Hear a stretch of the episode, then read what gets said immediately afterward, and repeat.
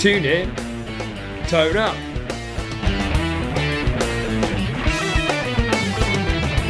Your one stop shop for guitar tricks, tips, techniques, and advice. With me, Gary Shilliday, and my own excellent teacher, Dan Davis.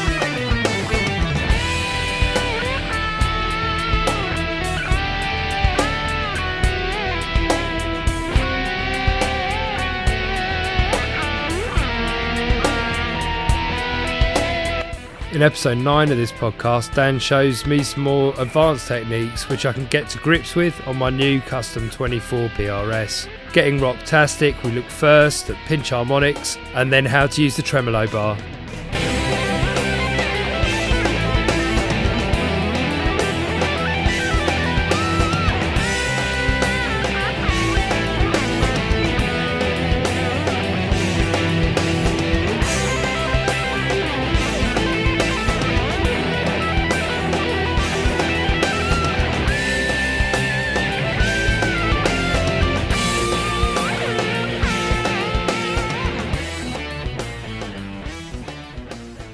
Yes, I've, I've bought myself a, a custom 24 PRS, Dan. Very, very nice too. I see it is there in very, very smart tortoiseshell colour. Yeah, it's got a lovely top to it, and we've Oh. just been taking it for a bit of a That's what she spin said. already. So yeah, very happy with it.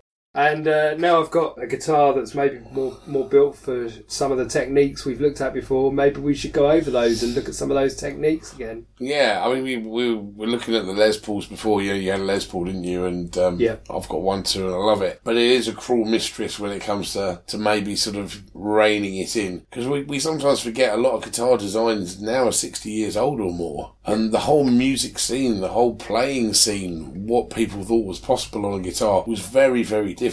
And although guitar is quite slow to evolve, it does evolve over mm. time. But the thing is, we listen to those old records and some of the tones are undeniably fantastic. And one way of getting nearer to them, obviously, is to, to look at some of the more vintage biased gear. But that sometimes means that we're dealing with maybe sort of issues with playability and we're forever walking that tightrope, I think, as guitarists between I want that tone, but I want it to play like that. But of course, you start taking too much wood away from here because it makes it easier to play. Then we might lose some of that tone. We start putting different bridges on things, and sort of, the whole tone changes. It's not that we've got a bad tone, but it's different, and that's not what we had in mind. But what you've got there, the PRS, it, it's been a long time in refinement. I mean, this guitar is now over 30 years old. It was introduced at the NAMM show, the Paul Reed Smith Custom 24, back in 1985, after Paul Reed Smith had trawled round many a, a stage door, sort of searching for, for infamous guitarists he could talk to.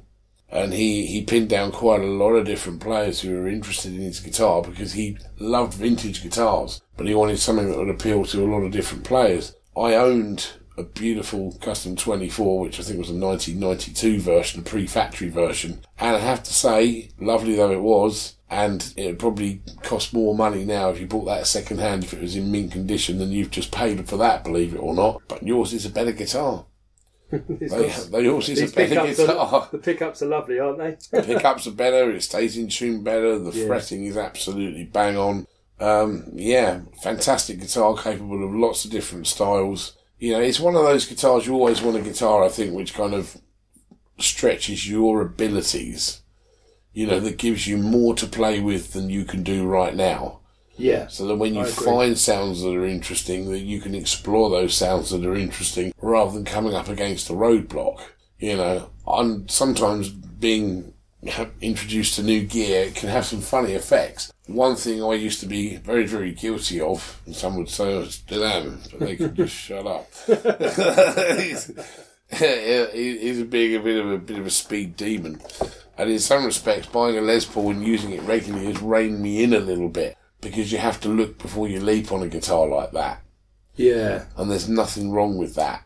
And actually, it's it's probably brought out the more melodic and interesting side to my playing, and and and shelve some of the sort of guitar verbal diarrhea as such Yeah, that's uh, in favour I of can see that. more choice licks. yeah, fair enough. The other thing, I guess, as well, that I've got on this that I've never had before is the tremolo as well. So perhaps we can fit something about that in, in today as well. I think we should. If you never owned one before, no. Never, never, no. You've been to a harvester before, but you've never owned a tremolo Ex- system before. Exactly. Yes. Beautiful. the trem the trem system, you know, it's a great system on the PRS as well. It stays in tune really great. Yeah, lots of fun to be had. It's also a really great halfway house between the older sort of Fender style system will remain tuned to a point, uh, and the Floyd Rose system, which is obviously a locked down system at both ends, which is a bit more of a, a take no prisoners kind of approach. But obviously, a lot of people don't like a, the thought of a massive hunk of metal bolted to their guitar. So the PRS allows some, some pretty ferocious playing and sort of falls somewhere between the two Okay. while remaining remarkably stable. Yeah, it, is, it does stay in tune. It's got lovely harmonics, this guitar as well. It's just awesome. So were you looking today to maybe look at, because we sort of had a little chat about this earlier, maybe some of the common techniques that aren't necessarily always impossibly difficult to sort of interject into a piece, but maybe are seen by some as a bit of a bit of a black art, something that they're not sure how to do it on demand. Yes, please. Exactly. Okay, Let's do that. so I want to start with a real simple one. Okay. Uh, we, we're going to need some filth for this, so I've dialed you in some delicious filth. Should it be bridge or, or nut? Oh, I think I think you should Bridge or go neck, to your sorry. bridge pickup for this. Okay. Pinch harmonics. How are you when it comes to pinch harmonics? How good are you at hitting them first time every time? no, not not at all. Not in the slightest. Okay. and where where do you find the problems lie? I really don't use them much at all. I mean, no, no idea. Pinch harmonics. Call me a beginner on this one. Pinch harmonics are one of those things that you can o- overcook them a bit, I think, but also they can be quite a cool thing to to use. But a lot of people don't know how to kind of do them just off the cuff. yep. Okay. And there's a few things, and I think for people listening in, I know we've done some complicated things. We we try to make the last kind of couple of uh, podcasts kind of nice and accessible to to anybody from a sort of kind of approaching intermediate upwards level, you know, which is where an awful lot of people are. And it's one of those questions which will come up. So what I'm going to do, I'm going to run you through how we get pinch harmonics and maybe what we can do with them. Maybe we can include a little bit of whammy bar work in with the, in with the bargain. lovely. So let's get the definition of a pinch harmonic. A pinch harmonic is where we create a harmonic by touching the string almost at the same time as we're picking it, probably a fraction after, usually with the skin of our thumb as we pluck. So as we pluck the pit, as we pluck the string, we pluck it, and almost immediately the skin of the edge of the thumb on the left hand side Yeah. touches the string. Whereabouts are you on the? So I'm on the fifth fret. Just so we've got the same sound. Fifth fret of the G string. ah, there we go. Now, some there are. There you go. Yeah.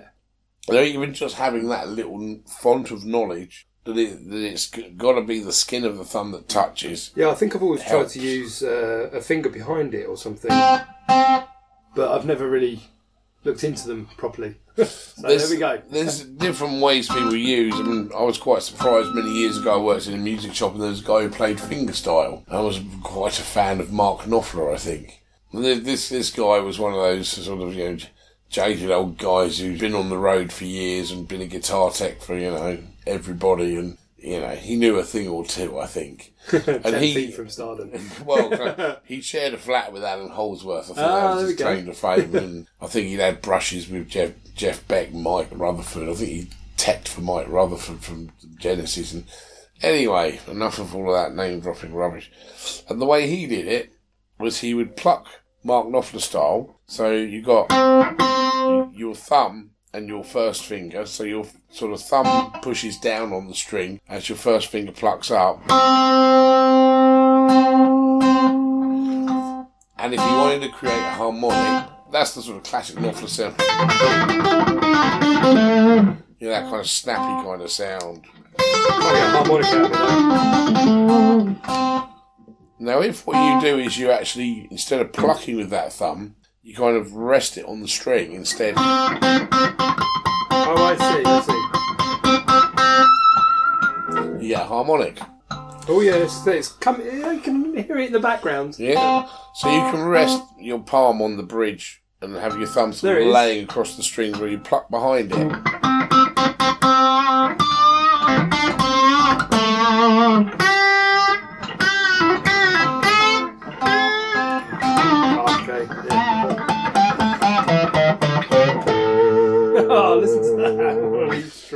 There's a, a slightly more earthy sound than doing it with the plectrum, I think. Oh, there it is.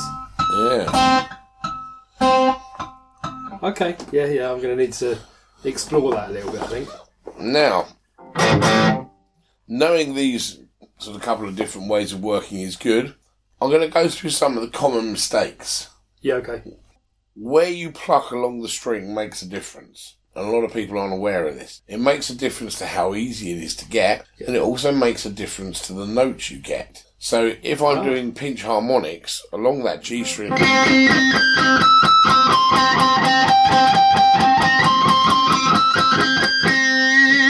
So you've just moved towards the neck and then back towards the uh, bridge. that's it, continually working with downstrokes, You can hear the change in pitch. you can hear the change in pitch.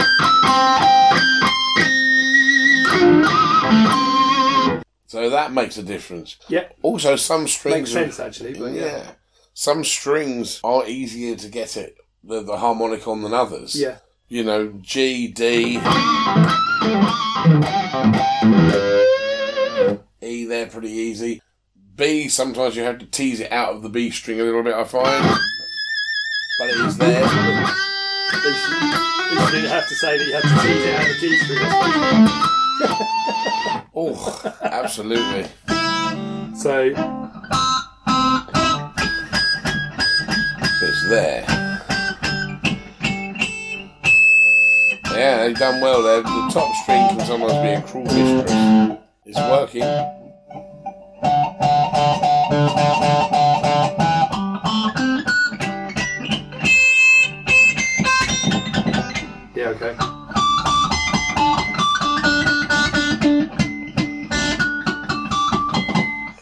Interesting stuff, yeah. Mm. Yeah, never looked into that at all. I'm going to be looking into that a lot more. Why not? I mean, sometimes it can be, you know, if you want to, Wow. if you want to don your spandex and your Roger Stewart mullet, Yeah, yeah, you know, you, you it can add a it can add a kind of very eighties flavour to some sort of rack rhythms. Yeah. Ah. Yeah.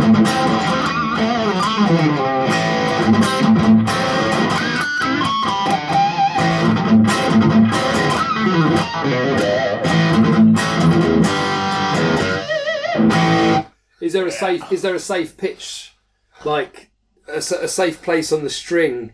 Is it just in between the two pickups? Uh, This is where it's kind of it's gonna be tricky. different on different guitars. different on different guitars. You find that bridge pickups are generally a little bit more responsive to it. Yeah. Um, sometimes if you really want to catch them, keeping your tone kind of flat out, so there's a bit more treble in the vibe. Sometimes kind of helps tease them out of the guitar a little bit more. Okay. Sometimes I've even, you know, because often I run my guitars usually with the tone roll back a little bit on the bridge. Yeah. I find some bridge pickups are a little bit ice picky. yeah. So okay. I, I, you don't notice it quite so much on the neck usually, but on the bridge you certainly do. So for my delicate shell likes, I sometimes roll that there tone back. But if I want to kind of hit a harmonic a little more easily, I might crank that tone up yeah. until I'm done with that, and then roll it back.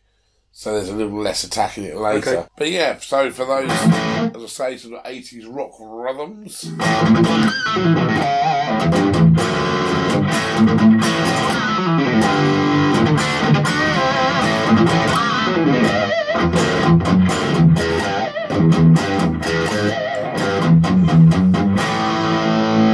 It'll kind at of give it a whirl. Uh, so uh, totally different. The but there we chart. go.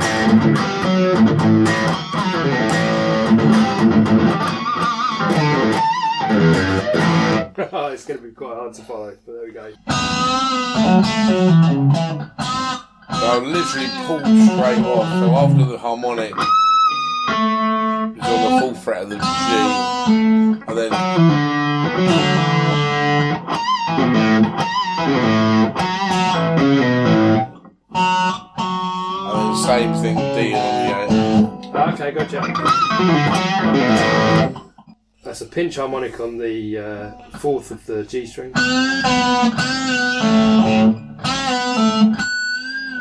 There we go. That's it. I can't, I can't quite get them perfectly every time. That's the thing.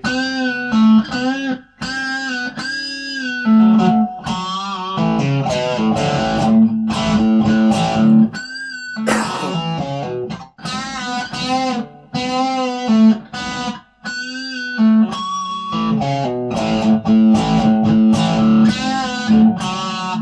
not getting it every time. But a lot more success than I used to get on the Les Paul. If ever I tried it, I think. I mean, sometimes I'll rake through the strings and hit them that way. So Yeah, rather yeah. than kind of looking at individual string lines, I'll literally rake my way to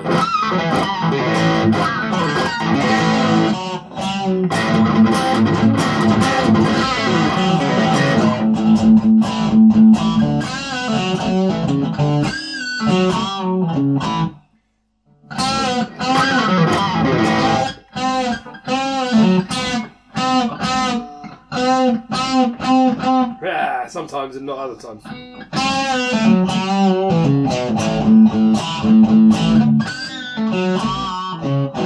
That's a bit better. You know, yeah, it's going to take some practice.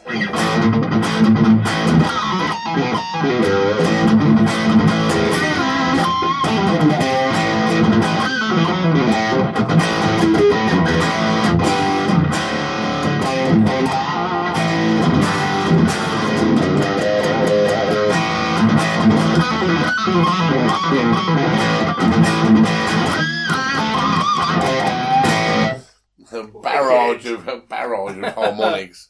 That's great stuff.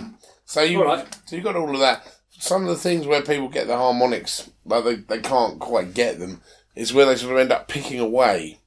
Yeah. Now sometimes sort of picking almost up. Right. Dig into the string. So instead of digging in, they'll sort of pick up. Yeah. Now that's a technique that I'll use if I'm playing some sort of fast lines with three notes on a string. I will be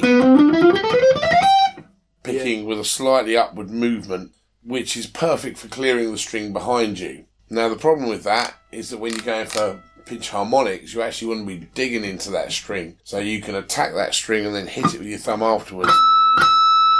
But it's in one almost one Kind fluid circular, movement. it? So you can see the pick hitting it and the thumb following through.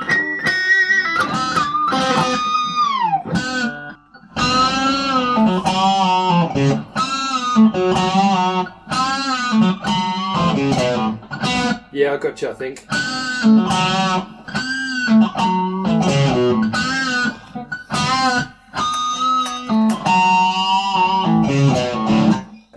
So you get so you get the idea. It can also, if you want again to kind of, I mean, it's quite an eighties kind of like thing in it, but it's still cool. I still love it. You know, if you want to give a sort of stompy riff, a bit of a lift.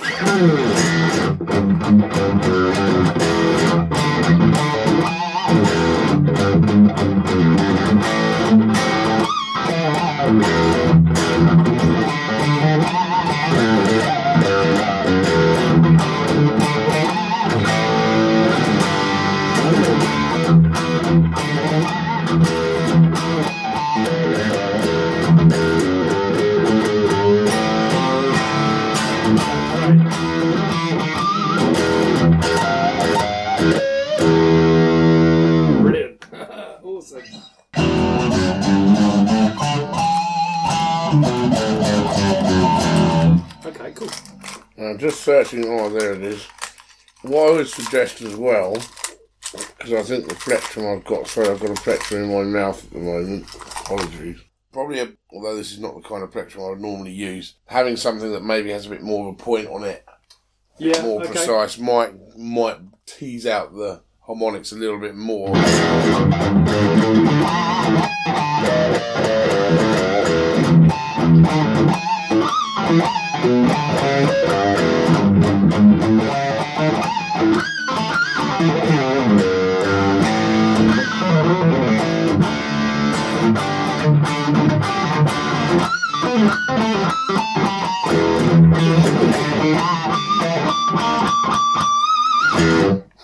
Go. Uh, it's just technique and stuff. Well, I'll look at that. I will look at that loads. Absolutely. Now, the interesting thing with the harmonic tying it into the next thing is that harmonics, once you hit them, you can then do stuff with them. Yeah, okay. So the note's kind of like a continuous sort of thing. They've got a sustain to it. Yeah. Absolutely. So whatever you do to a harmonic, you know, once it's ringing, it will then obviously translate into that.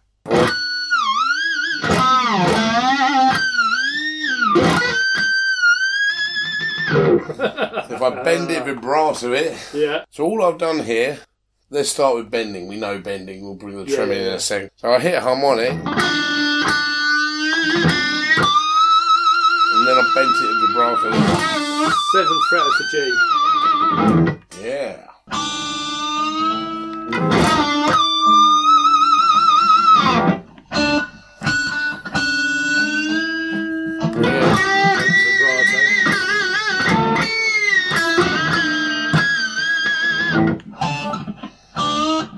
Moved on to the there.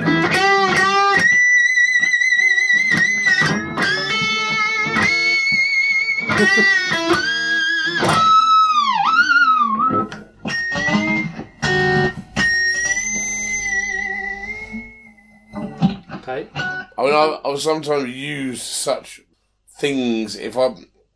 I don't know if you ever come across this, but the Fernandes Sustainer. Ever come across that? No. There was also another very similar device called a Sustainiac. Now, the, the Sustainer, Sustainiac, they do the same sort of thing, really. Often they replace your neck pickup and they run off a battery. There's a preamp in the guitar, and when you flick one of the switches, it causes like a almost like a feedback circuit almost between that and the other pickups, I think. And you get this sort of continually sustaining note, which is the note you're on. It's almost like an ebow Yeah, yeah, yeah. but yeah. attached to your guitar. And then you can flick another switch which will give you the harmonic of that note. And it means that you can kind of play around with it as it's wailing away. One of the, one of the, the well known perpetrators of such such a device was Jan Cyrka, and he, he's used sustainers for years. Another guy who's used them to great effect was Phil Collen from Def Leppard. Neal Schon of Journey as well Yeah. has used them. Then when I've been trying to sort of imitate that sound, so sometimes by using sort of artificial harmonics and a trem, you know, you can get some quite interesting noises out of the guitar.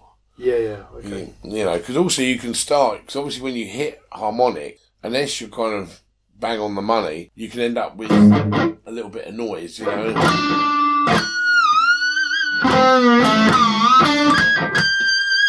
As you hit other strings, which when you're kind of playing things in a, a rocktastic vein, less of a problem. But you can always start with your volume back to nothing. Oops. And bring it in. So I literally have hit harmonic with my volume on zero.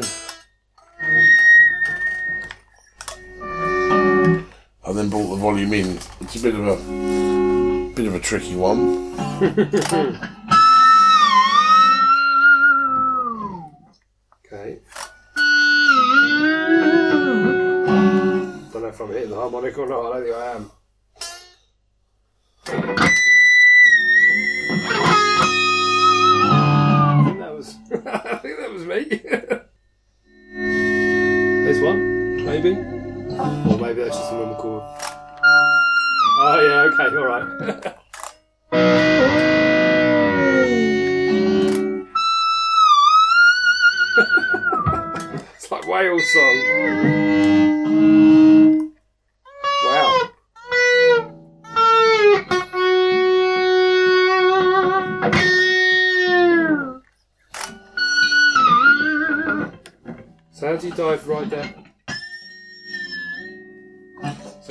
So dive down, if I'm coming in off oh, harmonic,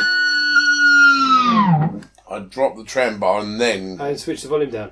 yeah, so At it's nice same and clean. time, right? Okay, that's nice. I'm a total beginner with all this stuff. I'll start. Oh, wrong way. There we go. It is a tricky thing. It's a new skill, definitely. You can also use normal harmonics as well, you know.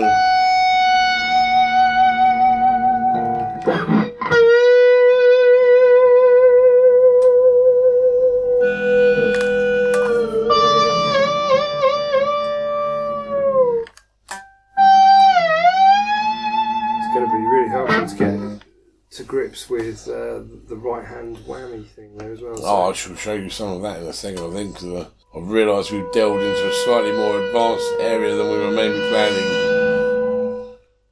right, okay. Control over the volume, control over the, the whole thing. Yeah, so starting with volume down. Something else, we were going to talk a little bit about other uses of harmonics. Pinch harmonics, it can be quite difficult to do that. So don't, Yeah, okay. don't kick yourselves if you don't get it straight away. I'm still working on it myself. Uh, what, what you can do, if you've got a line and you, you think that would sound really great as a harmonic, but Yeah. you want it to be kind of like quite sort of without the pick attack. So you want it to be nice and clean sounding, and you can do this one with I've got my little sock thing, my fret wrap Yeah. over my guitar, which mutes things out. If you play something and exactly 12 frets above what you play, you echo what you've played. All right. So, in other words, if I play this lick, I'm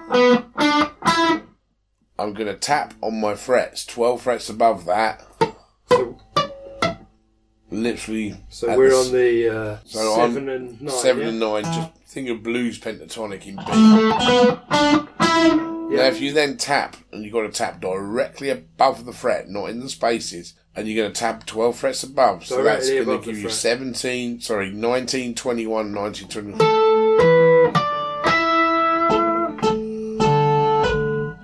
So you, both hands must follow the other hand. Ah, So have your fretting hand at the ready.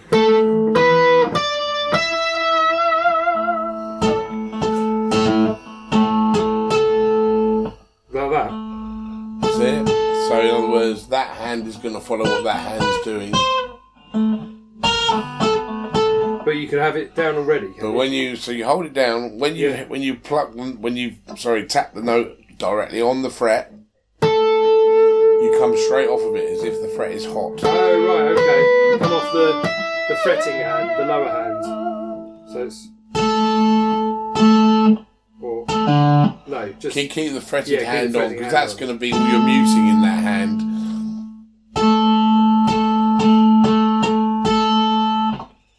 Just follow both hands together.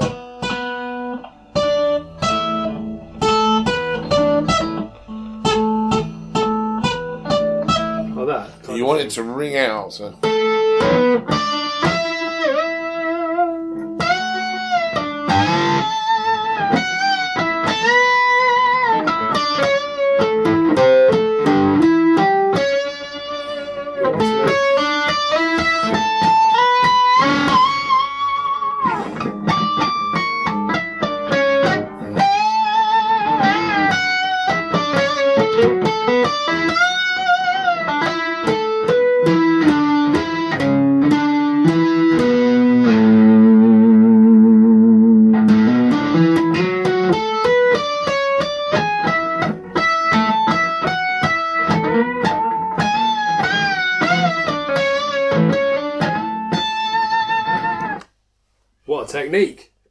So I'll just start with those four notes though. Yep, four notes is good. Four notes works.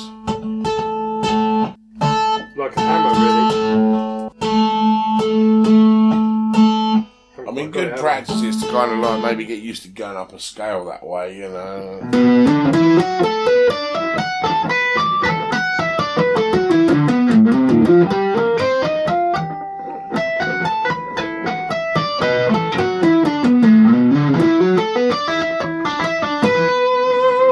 Also sometimes sort of put off with it, you know. Which is kind of cool.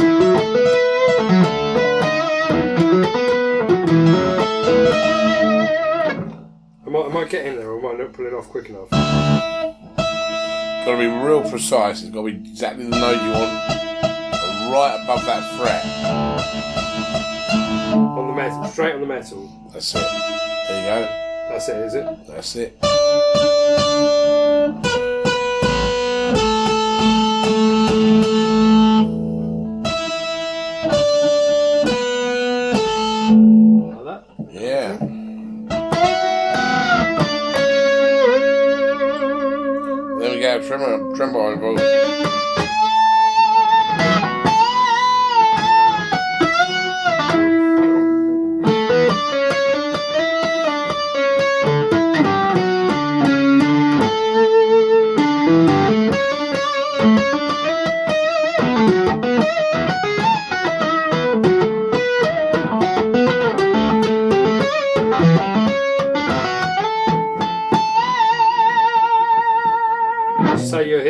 Flesh of your finger, or, or almost with your nail, Literally like the tip. right with the tip. Getting it sometimes.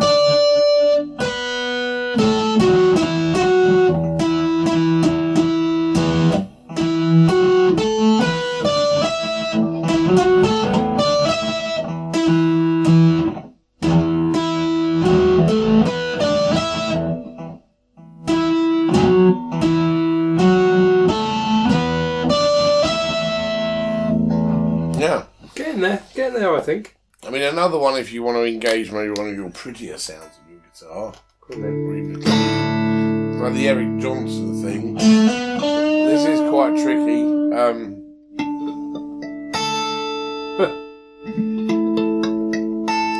Does that mean that everything we've done so far isn't tricky? wow. by comparison. Oh dear. So with this, we fret a chord. We're going to plot the shape out again, Yeah, 12 this is pretty above. advanced stuff, isn't it? Um, we're going to fret our chord. I'm fretting a D sus 2 here. So I've Yeah. got 5, 7, 7, 5, and 5. And then I'm going to touch directly above the fret with my first finger 12 frets higher than the chord. So the chord is at the 5th fret. So on the 5th, on the 17th fret, so that's Yeah. 12 frets higher, got my first finger hovering over the fret. My thumb is then going to pluck behind, giving a harmonic.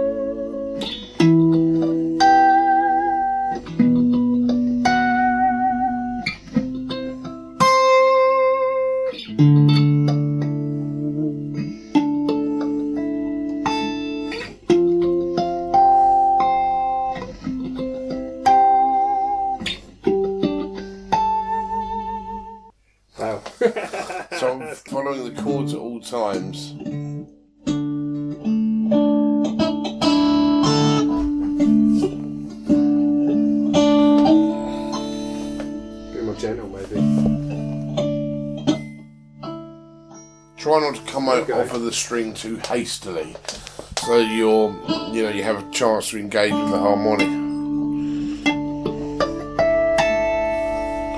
Okay.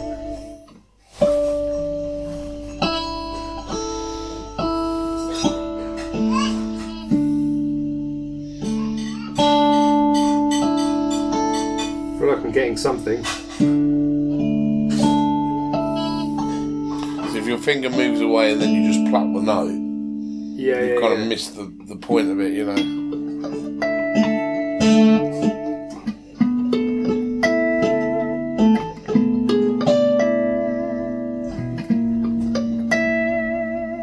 Don't be tempted to pluck it with your first finger. yeah. So let let the thumb pluck downwards, do you know. And this is where the trem can come in useful. Let's talk about some trem things. Let's bring Okay. it back down to earth, shall we? Because I think I've gone off into a different stratosphere. Oh, yeah, it's great. Cool. I'm an ideas kind of a guy. I, I mm, everyone's different. I'm amazed these days. That, like You know, even the simplest songs, people who've been playing a long while often ask me to teach them. Yeah. But when I was having guitar lessons, mostly people would give me an idea, and I would go away and go, "Hmm, I wonder what we can do with that then."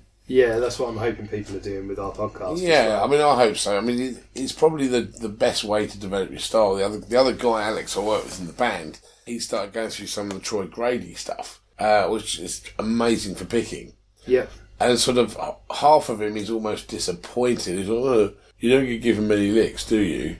You sort of get given the tools and you've got to go and do it yourself. And then he sort of relented and sort of said, hmm, I suppose that is the best way to learn, though, isn't it? yeah, yeah, absolutely. It's amazing. We all want shortcuts, don't we? But Yeah.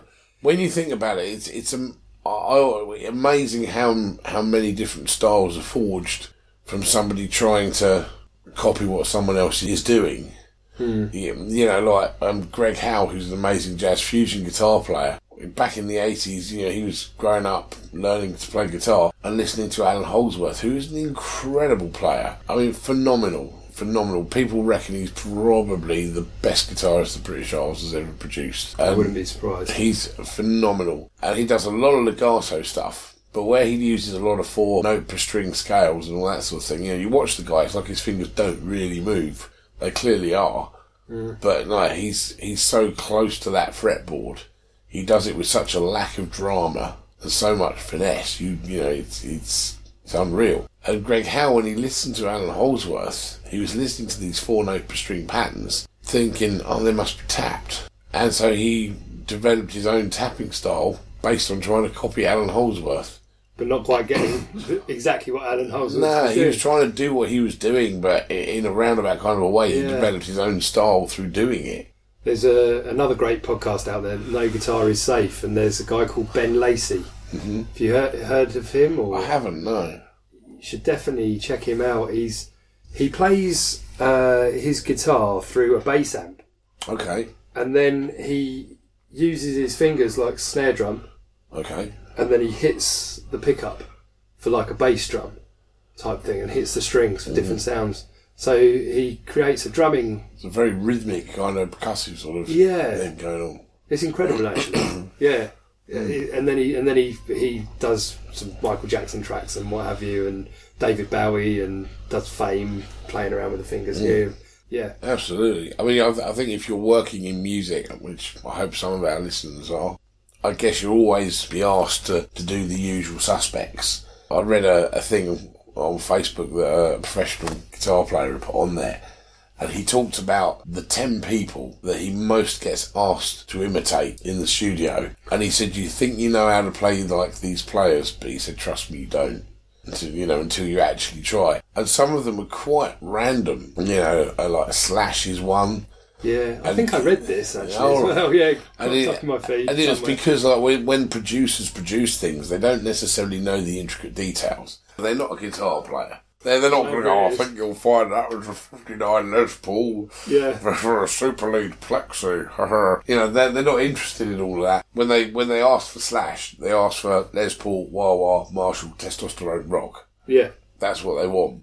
You know, nothing too fiddly, earthy, bluesy, but a bit more ballsy and attitudey than, than you know classic rock. Eddie Van Halen's another one that gets asked for because anything which is a technical guitar thing, they're always thinking loads of notes. Eddie Van Halen, um, Billy Thingamy Bob from Green Day, he gets asked for quite a lot apparently. That kind of American hard rock punk style, sort of tight, but definitely got a bit of a punk attitude, bit of a tone, punk tone there yeah, but you know, all, on all of these different players, you know, it, it is quite, it was quite an eye opener. It was, it was quite interesting. And so I, I think in the working world of rock and roll, you'd always be asked to play like some people, and you know, it's it's no good sort of turning around and going, oh, I can't, I can't play like that. You kind of have to sort of deliver the goods, but at the same time, there's always room for a little bit of, of you. And mm-hmm. sometimes you might snick in some of these techniques. Maybe, you know, when you're playing a solo that, that's more about the way you play, you know, and less about playing it exactly like the record or, you know, or if you get a chance to put, lay guitar down on the track that mm. where someone hasn't been there first, you know, and so it's your stuff going down on that track, you know. yeah, yeah, yeah, yeah. Let's look at work with the trembar. Now, tremolo systems have changed thank goodness, a hell of a lot over the years. Many moons ago in the late 70s, a dude named Floyd Rose decided that he would embark on making things better. And so he built a bridge, I believe, that became the, later the Floyd Rose trem system. And then he realised that up at the top nut, the nut, nut was binding on the strings. And so he built a locking nut. And, and so the Floyd Rose trem system was born. And that was probably like the first real development after the trap strap trem system. But since then, locking machine heads, low friction nuts. Oh, we all love those. a nut with low friction. You know, Fender used to use Teflon impregnated plastic. You know, Teflon's the stuff they put on the bottom of frying pans when you don't want your bacon to stick. Graphite is another one. Bone with a lubricant. That's another one. yeah, that sounds painful. certainly does. So, we can now, if a guitar is well set up, usually abuse quite well our, our trem system without fear of it going out of tune. So let let's deal with maybe some, some basic trem techniques. Okay. Scooping into notes. Yep. Something along these lines.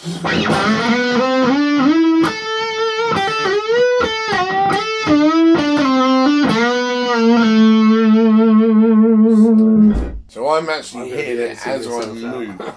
right Yeah. now, a lot of people don't understand trem systems, or they end up buying a crap guitar with a crap trem system on, and they don't take it to a luthier so it actually stays in tune. And then they take the arm off and they go, "I don't use it; it'll stay in tune." Right. Yeah, well, so getting your trem system to stay in tune, people out there spend seventy quid on getting your guitar set up, please. You know, it's you know even on a cheap guitar, guitar repairs can work wonders. So to do this, scoop into notes. As we leave one note behind, we're going to slide and dip the trem as we do it.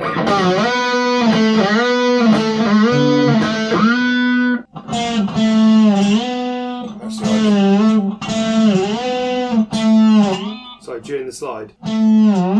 Okay. Cool. And sometimes people make the mistake of thinking you've got to really hammer the trem system to get a massive, massive effect. Actually, a little bit of travel goes a long, long way. The other thing, don't hold on to it like it's your wallet and you're in a Oh, crowd. right. If you hold on to it, every movement you make is transferred through the bar onto the bridge. Oh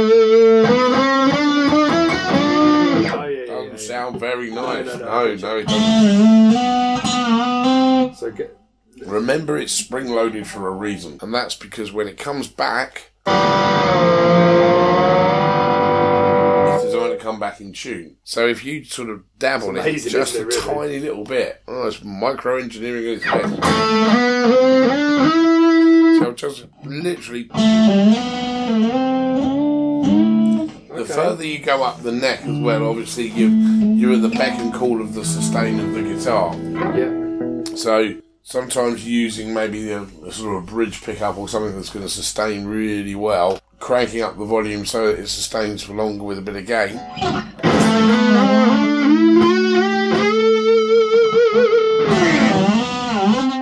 Got a bit of practice again. Yeah. yeah. But that scooping into notes is kind of cool. That's the right idea, just about, is it? Yeah, that's pretty pretty much on the money. Okay. Um, if you're savvy with it, you need to keep it going. You can always put in a cheeky pluck. So if you go so far,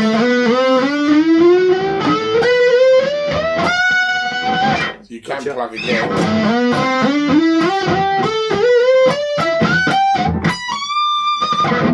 They were just plucking on the fly, quite tricky to do accurately.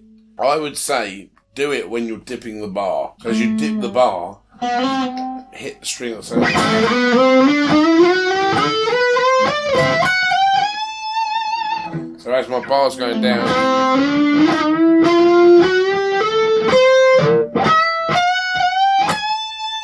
now with the trem system, they can be set up in several different ways. Some people have them flat against the body. Now with our trem systems, they both float. So you've Yeah. got a little bit of flotation station there. Um, with mine, I have a recess built into the guitar so that it can be yanked back, which Yeah. gives me a little bit of upward movement. Yeah, I haven't got that, have I, really?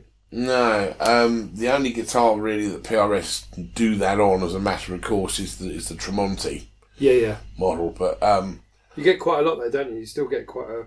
a fair bit, of, a fair bit of travel. I mean, it depends how much you actually want to yank it up. I don't yank up the bar much. If, I'm, if I've got a Floyd Rose guitar that I'll, I'll use, then yeah, I'll, I'll, be a bit of a hooligan with it.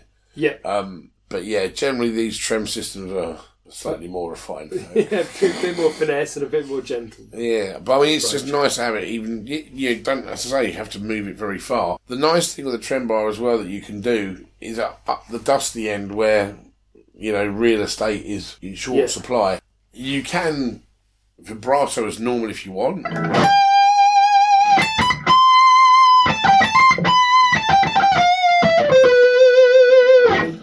But you can also, especially in really tricky places, if you're really gentle with the bar, hold it really gently, almost cradle it, and mm. move your hand quite a long way, but don't hold on to it. Just allow that movement to transfer through the bar and use it as like a vibrato.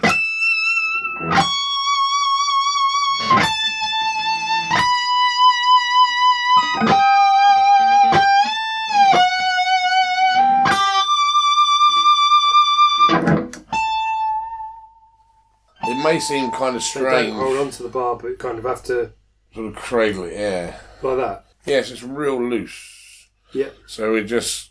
And, and you're towards the end of the bar for better leverage, of course. Yeah, I'm not even.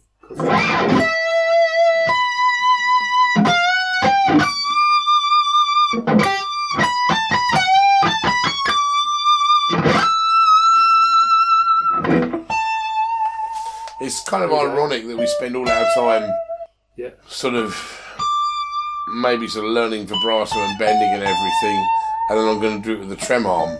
But it's amazing how kind of natural you can make it sound Yeah. if you want to. Okay. The other thing you can do is kind of like move up the notes like we were before, but instead of tipping the trem,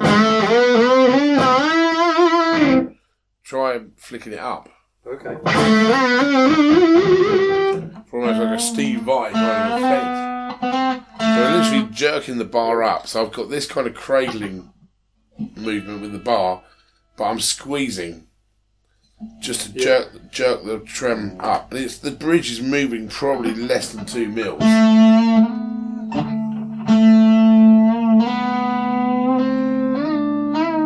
Literally squeeze, squeeze, squeeze, squeeze you go up the board.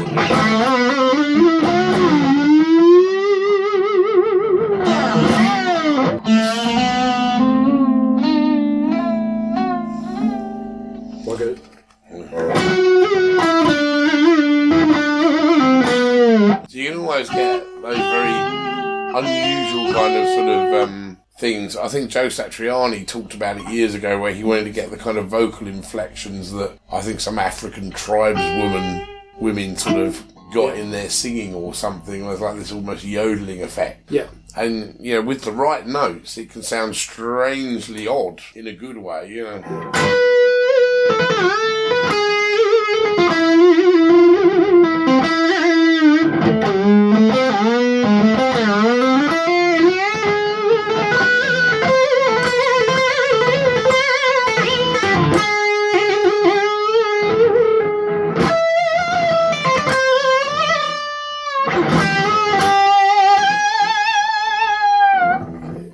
It does sound awesome, doesn't it? That's really uh, Indian almost. Yeah, actually, but that's mixing it with like a Phrygian dominant scale, and that kind of heightens that vibe. yeah. Or even the the flick of the trem, very Steve Vai thing. Turn your trem towards the rear. Got don't, it. Don't damage your nice paint job. On No, no, PRS, whatever you do, crash. No. No. It's funny, the sounds that come out of a guitar when you start really playing with the trem bar can be quite outrageous. But that doesn't mean the bar necessarily has to move far to do that. Okay. With a Floyd Rose, Floyd Roses have a massive, massive range. Yeah. Like humongous range, you know. Far, far bigger than the average Strat Trem or, or anything like we've got on here. And so, you know, the ability to yank notes right up if it's got a recess in the body or dump notes so the strings are hanging off the guitar, it's a, a different vibe entirely. Mm, mm. Uh, but you can still get sort of a lot of the sounds that you're going to need. And I mean, a lot of these things we're not going to use that often, these sort of things. But here we turn the trem bar, so it's pointing to the, the back of the guitar, so yeah. sort of away from us. And we're going to flick it as we play.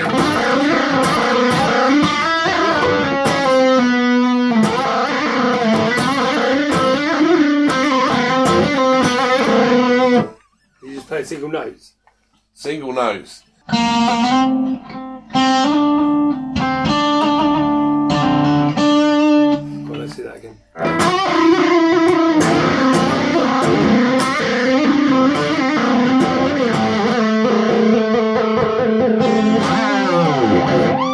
Totally not getting the same sound at all. Uh, uh, I mean, I'm being quite violent with my flickage. I'm literally going off the end of the bar. Yeah, well, that kind of. yeah.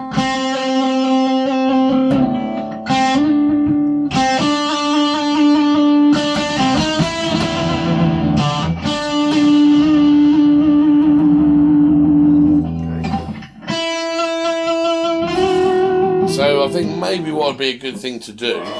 Oh, there's a you know there's a lot more to using a trem bar than just this. Yeah.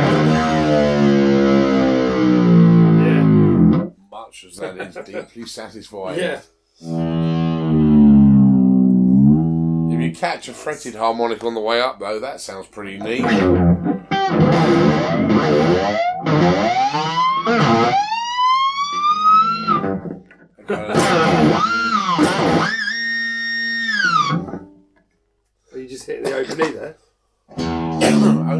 Second or third fret, G, um, open G, sorry, second or third fret harmonic on the way back up. Oh,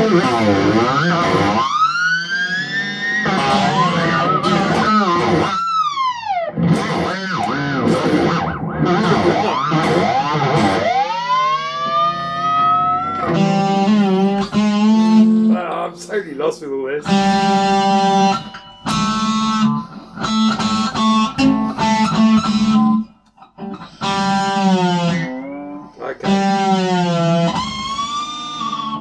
Go. There we go. There's There you go. You got it. You got it. You got it. I think we should have a bit of a blast Blimey. before we wrap up. What do you All right, that would be lovely. Yeah. Here we go. Time. Lock in 12 bar and E. Okay. Cool. I'm never gonna put all this stuff in. I'm just gonna have a play around. I think. Go for it. Let's have a go. Who do you want to start? Me or you? I really don't mind. you start. You Want me to start? Yeah. They all say that. Give me an gives me an, gives me ideas. It's good.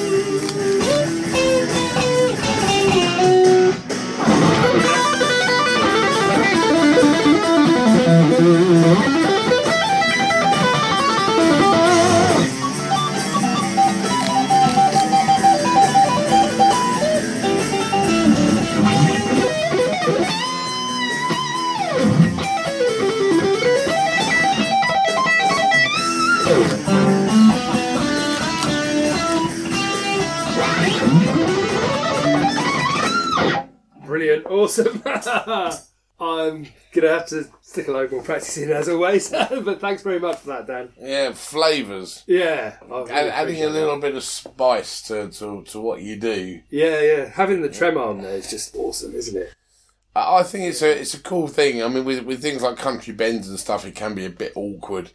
Um, so it's always a bit of a trade off. But having said that, if you've never had a guitar with a trem arm on it before, Yeah, it makes you work on different things. If you've had a stop tail guitar, you'll probably be working on your bending and your vibrato and that sort of thing and phrasing more so you fill that space with something meaningful. Yeah, yeah, if you're playing on a a guitar with a trem. A trem is a mechanical thing, of course, and so you're going to have to get around the ergonomics of that mechanical thing and, and, and get your head around it. I mean, I guess I've been playing trem guitars since I was about 15. That's 29 years of dealing Yeah. with tremolo systems. So if I was terrible at using one, I would really, really worry. yeah, yeah. yeah, yeah, yeah. you know, it's amazing how people either don't make the best use of them or they don't really know what to do with them. Yeah, I think that's a fair point. The, the trick is be, you know, be more gentle in the sound that is coming out of your amp quite often. You know, some trems, like the Bigsby trems, are kind of almost the opposite. You know, you have to work them quite a lot to get them to move a little, but most modern trem systems are quite the opposite. Right. So be gentle, cradle that arm in your hand, don't hold onto it really tightly because there's very little advantage to that. Remember that where it sits, it's that's your neutral point, that's your in tune point, or it should be if your guitar's set up properly. Yeah, So that's the kind of safe position. So if you want to drop it and then have it come to the right position, don't hold on to it while it's coming back up. You know, Let it let it spring come back, back. up and spring back to the right position. yeah, position. makes sense. yeah, the neutral point. Nice one. Thank you very much, Dan. Pleasure as always. Stay tuned for more episodes, jams, improvisation ideas, and well informed thoughts about amps, pedals, and guitar gear. If you enjoy this podcast, then leave us a review on iTunes, find us on SoundCloud, or see our website at tuneinttoneup.com. Here you'll find show notes, tabs, and other resources. I hope you're finding these lessons as interesting and useful as I do, and if you have any suggestions, we'd love to hear them.